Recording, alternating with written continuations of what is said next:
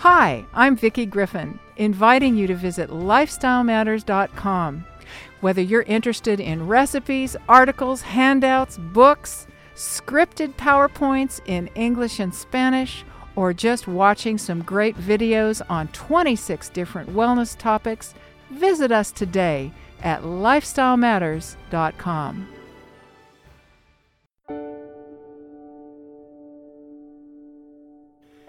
I wrote that out.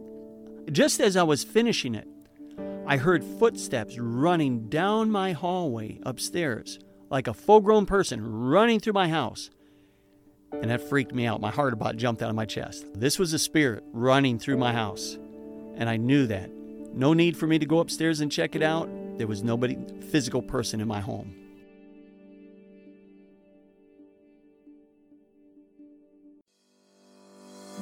I am Michael Sarona, and you're listening to Why I Am Here, a show that shares the incredible stories of our guests and how they can inspire you to have a closer walk with God.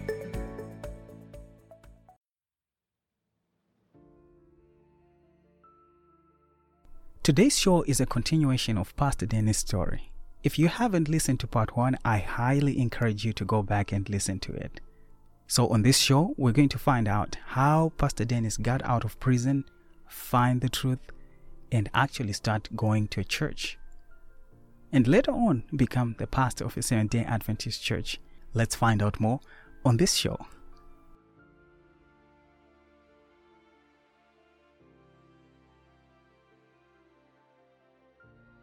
So I was praying for some alone time. And uh, it wasn't too long before that prayer came, and I got thrown in solitary confinement. And the beautiful thing about that was in that little cell block, as I contemplated life, as I was reading the Bible, I would uh, open, begin to open my heart to God as to a friend. I laid it all out.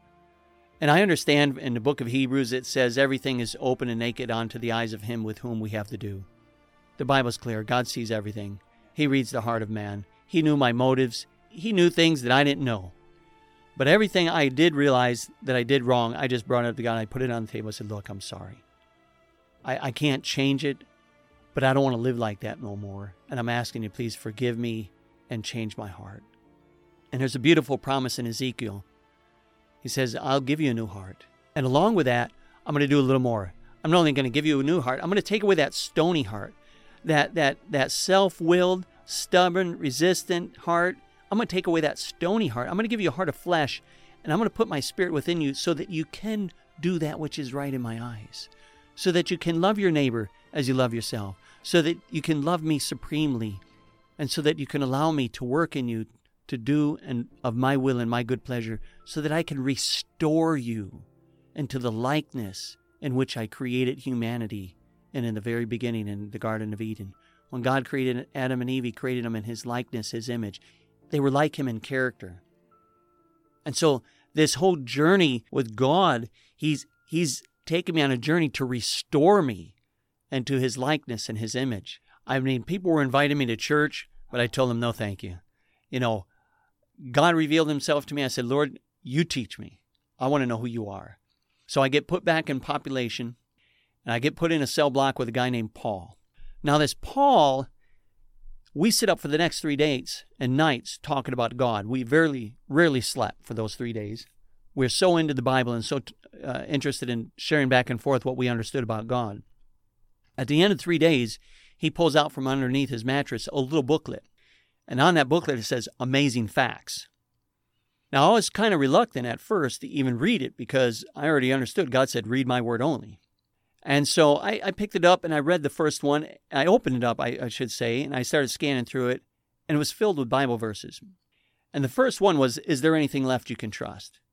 With a world that's broken, with a world that's corrupt, with uh, politicians that seem to be uh, speaking out of one side of their mouth one time and the other side the other time, and you don't know who's telling the truth, is there anything left you can trust in life? When your family leaves you, when your job displaces you, when you're your best friend lies or betrays you, is there anything left you can trust in life? And so I, I open it up, I begin to read it. It's filled with the Word of God. And I'm like, okay, I, I can do this. And it begins to build the foundation of why you can trust the Bible. And then I read the second one. Then I read the third one. And I went through a whole series and it was just filled with the Word of God. And what I loved about it is it allowed the Bible to interpret itself. It would take one topic and gather all the Bible texts on it.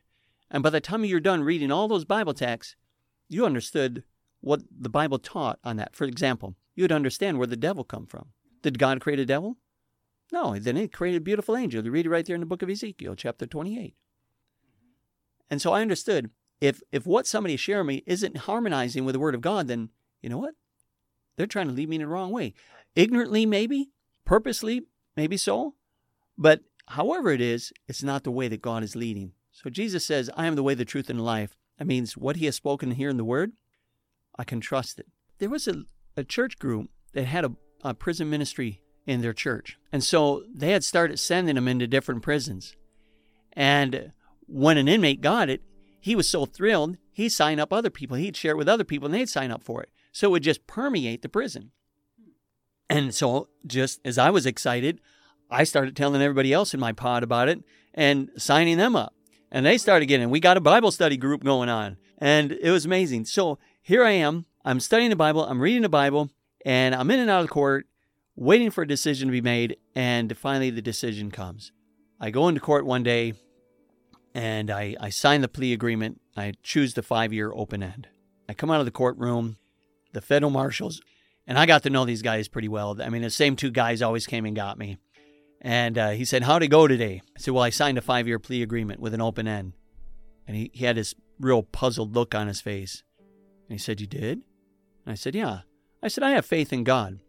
And he looked at me and said, So do I, but not that much. Now, what he knew is something I didn't know.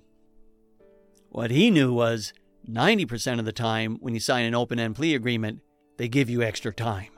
They just add to it because that's what that's why they leave it in such a way as that. Because you sign for 5 and when you sign it and says it's an open end, that means the judge has the privilege and prerogative to give you 10 more, 20 more, 50 more if he wants.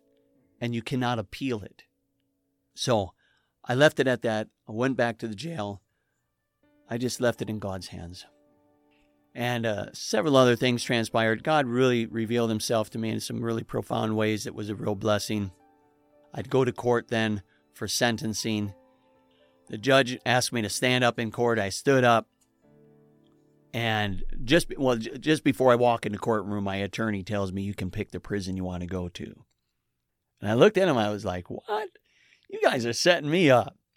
I never heard of nothing like that. I've been locked up a couple times. I never heard anything like that before. You guys are setting me up. It was quite obvious. I knew I was going to prison. No doubt about it. For how long, I didn't know. My longing was to see my son again. You know, I'd talk to him on the phone. It just broke my heart. I tried to explain to him.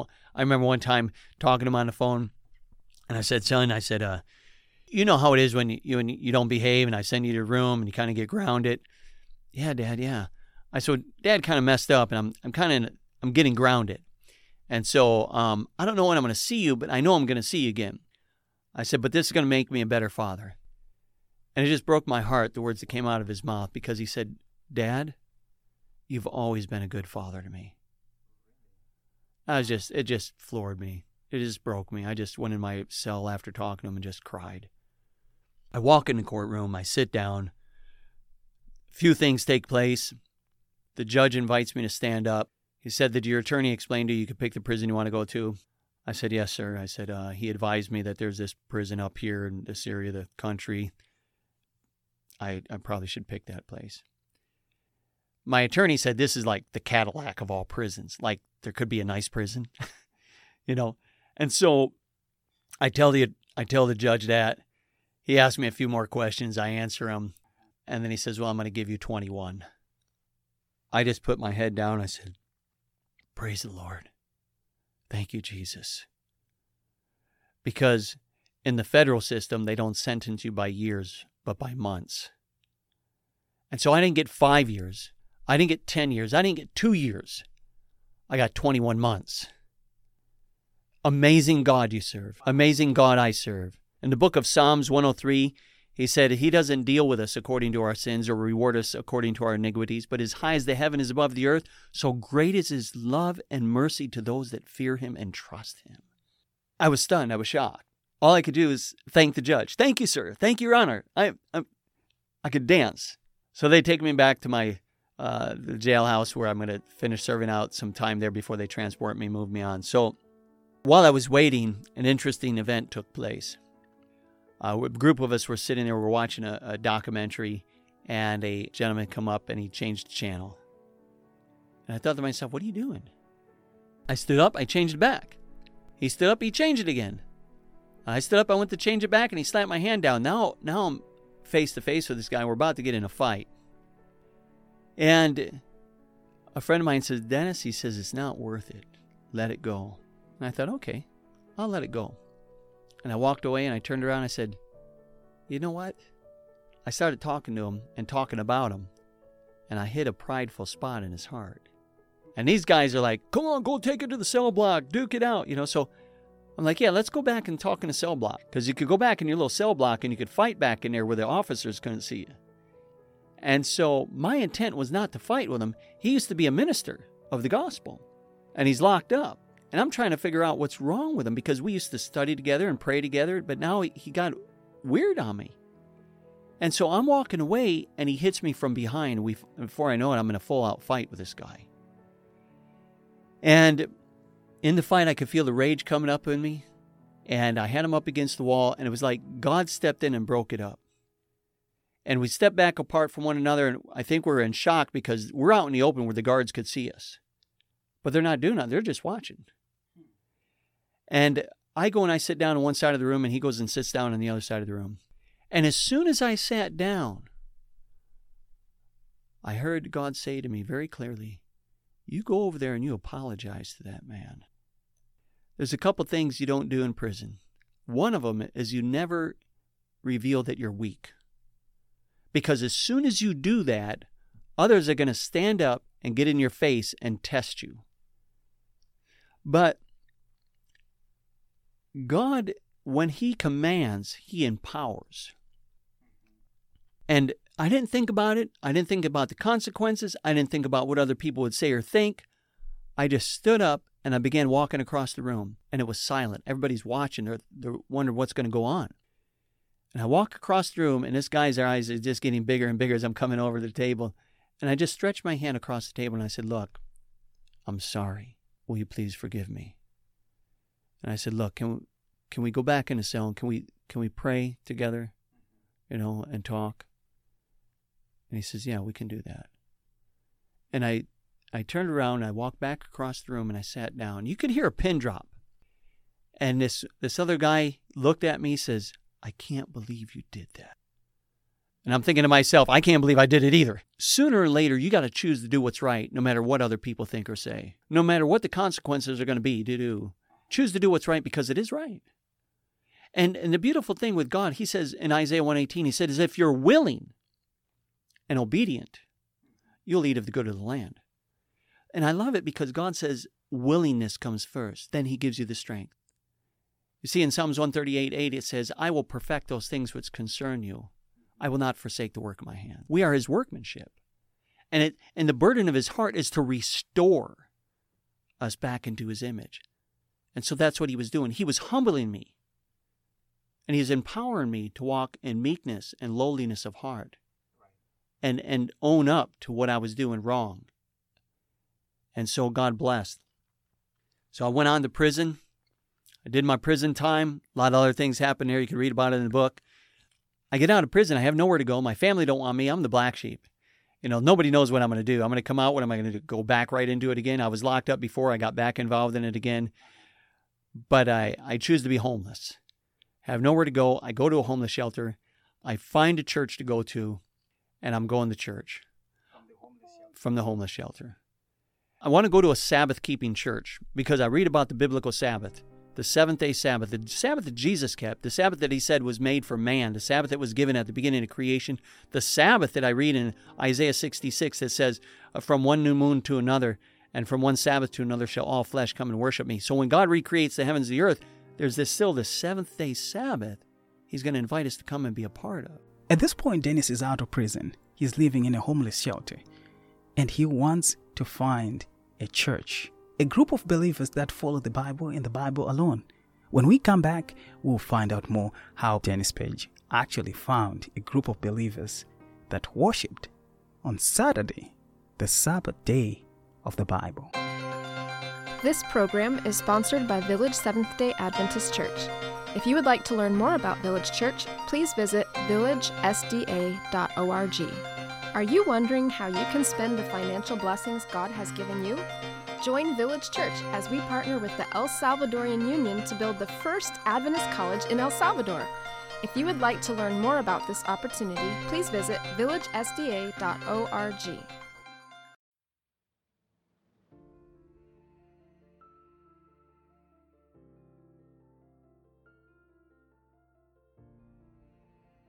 And then I started searching for a church. Who who goes to church on Saturday? I'm like, and I'm in the prison. I'm asking everybody. They're like, I don't know who goes to church on Saturday. Go up to the chapel and see who comes in on Saturday. Well, that doesn't necessarily mean they go to church on Saturday. It just means they got a chapel spot on Saturday. And so I went up there and I, I look and it's the Roman Catholic Church. Well, I already knew they don't go to church on Saturday. My mother was Roman Catholic. My grandmother was Roman Catholic. And, you know, and I understood their position in the world and in religion uh, from Scripture. And then I'm going down the line, I see Seventh day Adventists. Seventh day Adventists, that's kind of a weird name, but who are they? And so I, I go to one of the uh, worship services and I, I just listen. Are these people about the Bible? Are what they talking about in Scripture? Is it foundational? They're in the Word. And as I listen to them more and more, and I'm reading my Bible, I'm checking everything they're saying. I, I want to encourage people. You go in the church, I don't care if it's pastor, priest, or pope. Compare it to the Word of God. And so I'd encourage people, you know, study the Word, know know what it says. And if somebody's saying something contradictory, you know, you got to come to a point where you're going to follow Jesus no matter what. You know, he says, if you don't love mother, brother, sister, and wife and children more than me, then you're not worthy of me. You can't be my disciple. And it's not that he doesn't want us to love our family, but when you put them above him, well, there's a problem. They become an idol. You know, and he says, I'm to be loved with all your strength, all your mind, and all your soul. I found a Seventh day Adventist church while I was in prison. I went and listened to them. When I get out, I figure, well, I, you know, these people have been true to the word. I'm going to go try to find one of these churches. So I, I find one in the community. Actually, it's in the next town. It's in the middle of the winter. I get out New Year's Eve. What a day to get out.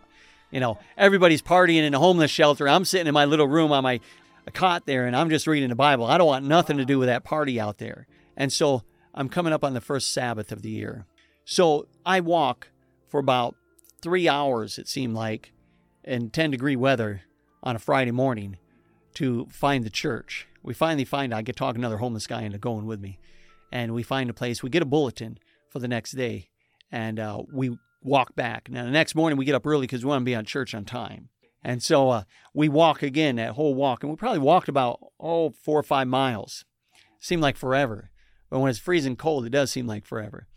And so we go there. It's our first Sabbath there. Amazing experience. Uh, they're having communion. I've never taken communion before in my life. And so it was a little embarrassing because when they passed unleavened bread around, as soon as they gave it to me, I put it in my mouth. My friend was an, a Lutheran and he had taken communion before. So he's over there laughing. He's sitting behind me laughing. And, and you know, the interesting thing is when you're a new believer, you sit up front in church. And it seems like the longer you're in church, the further you move back. I don't know why that is, but I notice that these days.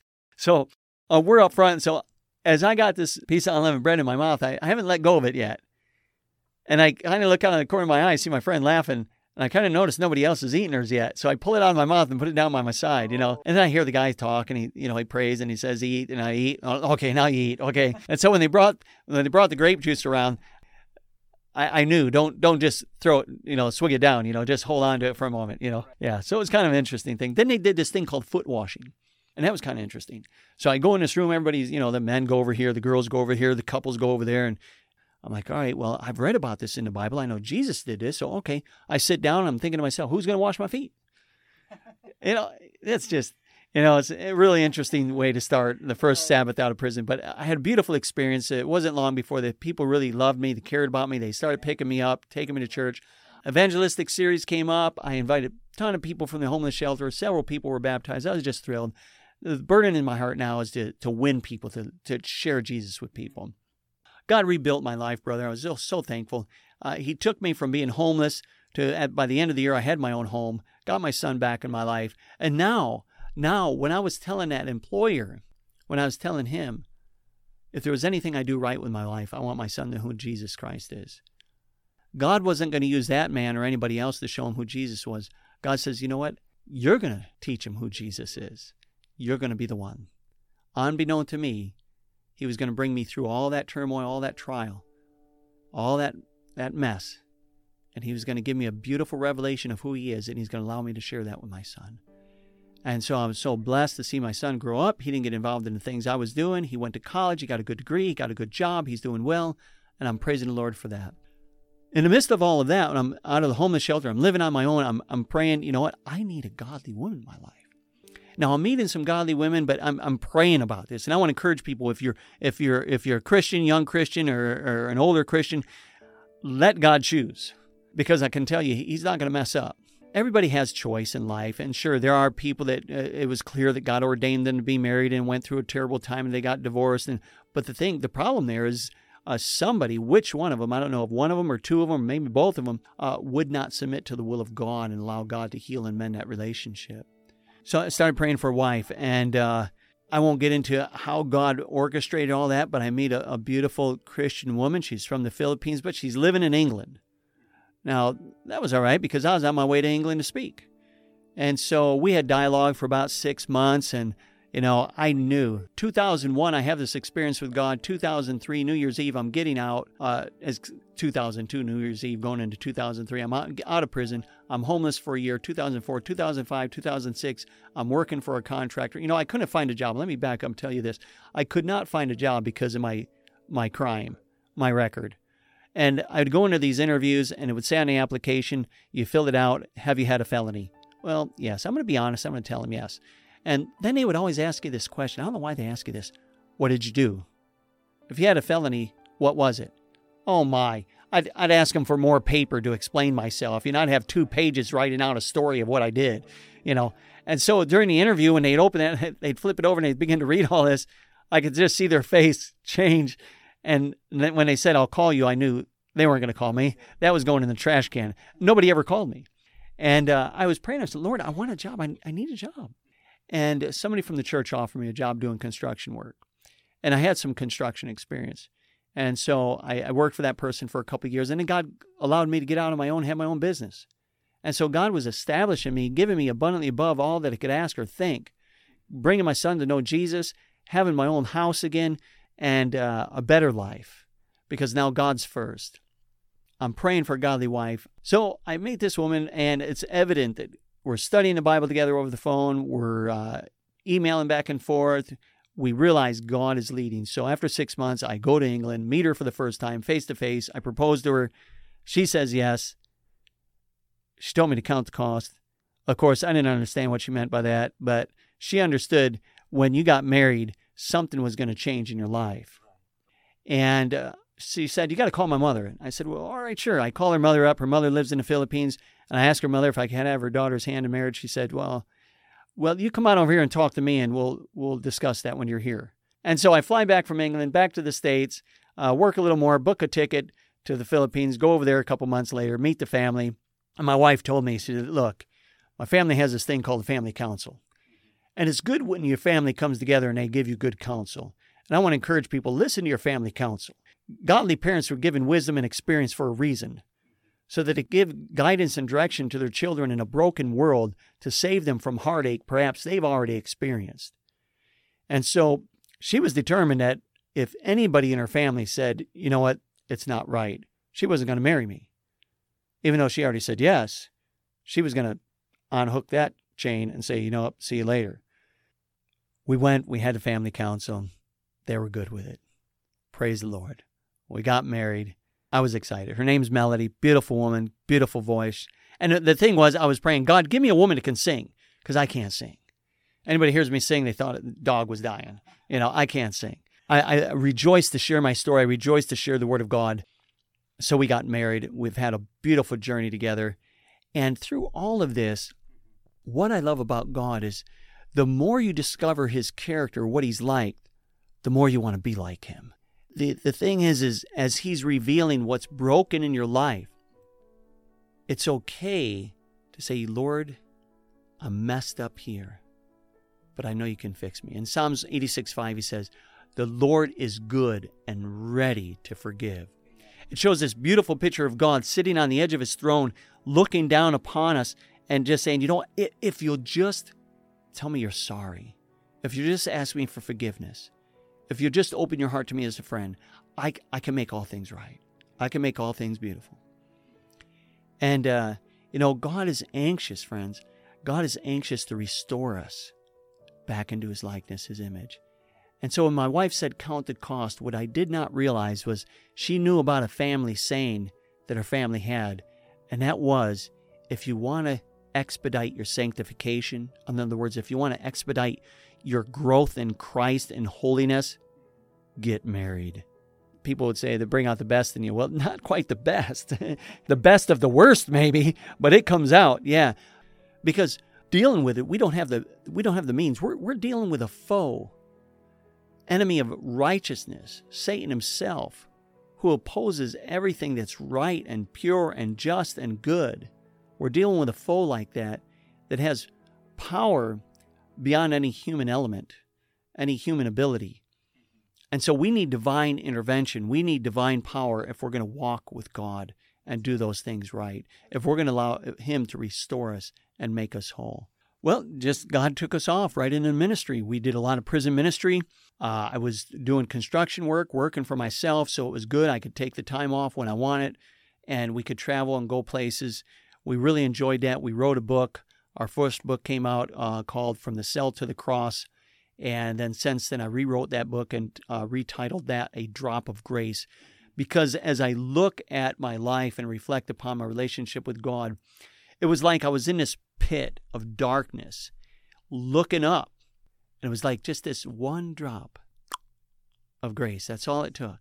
There's no pit of sin that you could be in that God can't bring you out. There's a, uh, a book I read when I was in prison called Steps to Christ. And it's a beautiful book. And I remember reading this part in a, in a book. And it says, You can keep all your wants, your joys, your sorrows, your cares, and your fears before God. You cannot burden him. You cannot weary him. Why? He's the one who numbers the hairs of your head. He's not indifferent to your wants because the Lord is pitiful and very merciful. His heart of love is touched by our sorrows and even by our utterances of them. Take to him everything. Take to him everything, my friend, that perplexes the mind. For nothing is too great for him to bear. For why? He holds up worlds.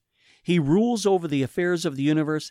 Nothing that in any way concerns our peace is too small for him to notice. This is what I love this part right here. There is no chapter in our experience too dark for him to read. Oh man, that's so beautiful. My life was dark. But there's no chapter too dark for him to read. He understood my brokenness. You know, God had watched me from birth on. He put all my tears in a bottle. He was collecting. He was monitoring. He was watching. He was he was there. You know, some people wonder where was God when this was happening to me. God was right there, and His Spirit was overwhelmingly convicting the person that was about to abuse you or use you, betray you or harm you. The Spirit of God was impacting that person's life because God wanted to save that person. But the beautiful thing about God when He created us, He gave us all the freedom to choose.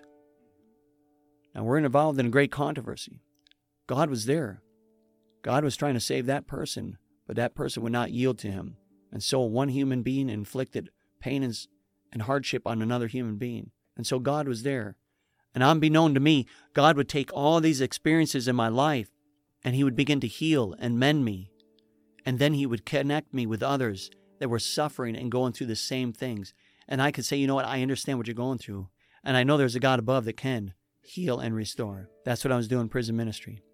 My wife and I we were praying. We wanted to get involved in ministry full time and just waiting for God to establish us. And the day finally came. We had just came back from the Philippines. We spent about six weeks over there, and I had a burning, yearning in my heart. And we got to go get some training. We got to do something for these people here in this country. And we, my thought was go to school, get some education, learn how to train people, because when you multiply the laborers, you can multiply the kingdom, expand the kingdom, I should say. So I wanted to get this training. My wife and I wanted to go and get this training. We wanted to go back to the Philippines and establish a training center. Because I had already, I already took some training but it was just a short 10 day. But that 10 day impacted my life at Emmanuel Institute up in uh, Michigan. And uh, that was life changing for me. And I thought I needed more than 10 days. I really didn't want to go for only 10 days. I wanted to do the whole course. It was like three and a half months. But, but God was like, hey, wake up here. Let me show you something, what I can do in 10 days. So I had that burden. We went to the Philippines and we came back, and this burden's on my heart. And we had just shared with some people, you know, oh, it'd be great to go to school. And one Sabbath, this lady came up and she gave us a hundred bucks. She said, This is for your schooling. We weren't asking people for money. And I came home, I shared it with my wife, and uh, we talked about it. and we knelt down, we prayed, and we said, Lord, if you're telling us now is the time to go to school, we'll sell everything we got. We'll put it and we'll go to school. We said, just send people to buy it. Well, we started having yard sales and garage sales, and God was sending people, buying up everything we had.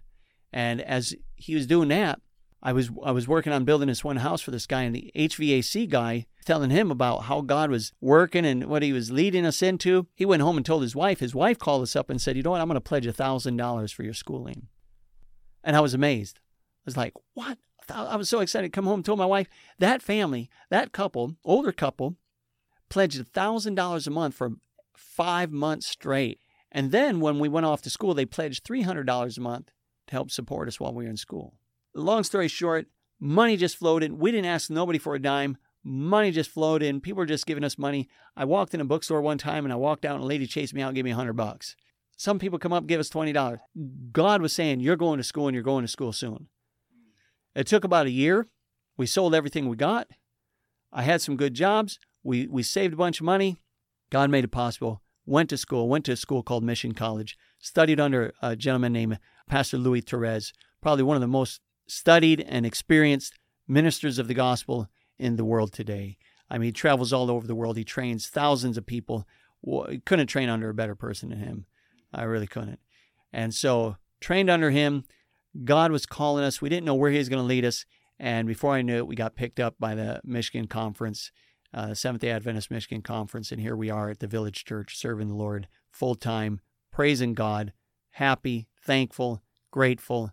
Where I was, drug dealer, uh, just messed up, wicked, evil. God is waiting. In, a, in the book of Jeremiah, he tells children of Israel, he says, if you would just turn, if you just turn from practicing wickedness, he says, I'm willing to heal you. You know, he says in that in that chapter, he says, I'm married to you.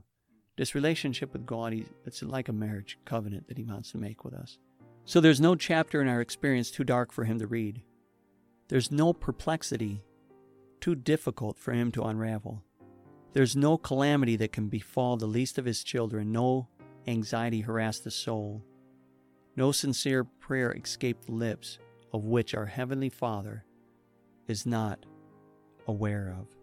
He heals the brokenhearted, He binds up our wounds. And the relationship, this is amazing thing, the relationship between God and each soul, they're just as distinct and full as if there was not another person upon the face of the earth. And so today, friends, I don't know where you are in your walk with God or if you even have a walk with God. Perhaps you're you're living in a dysfunctional family. Perhaps you're a young teenager and you're living in fear of what your friends would say if you chose a different path, if you did what was right. And I want to encourage you don't worry about ridicule and criticism because it's going to come either way, but trust God. Stretch your hand to him. Put your trembling hand in his and he'll take it and he'll take you on a journey that will just enrich your life. Hey, thank you for listening thus far. We've actually come to the end of Pastor Dennis Page's story. And I hope you have been inspired to know that God can transform anyone, no matter how deep in darkness they might be. This is Michael Sarona, and you have been listening to Why I Am Here. For more episodes, please visit villagesda.org. We would like to thank Pastor Ron Kelly and his pastoral staff for making this show a reality. We would also like to thank Village Seventh day Adventist Church in Berrien Springs, Michigan for their support and sponsoring this show. If you would like your story to be featured on this show, please visit villagesda.org. If you have enjoyed this show, please remember to subscribe, review, and share with your friends. You can also listen to this show on your favorite podcast platform. Find us on Facebook, Twitter, and Instagram.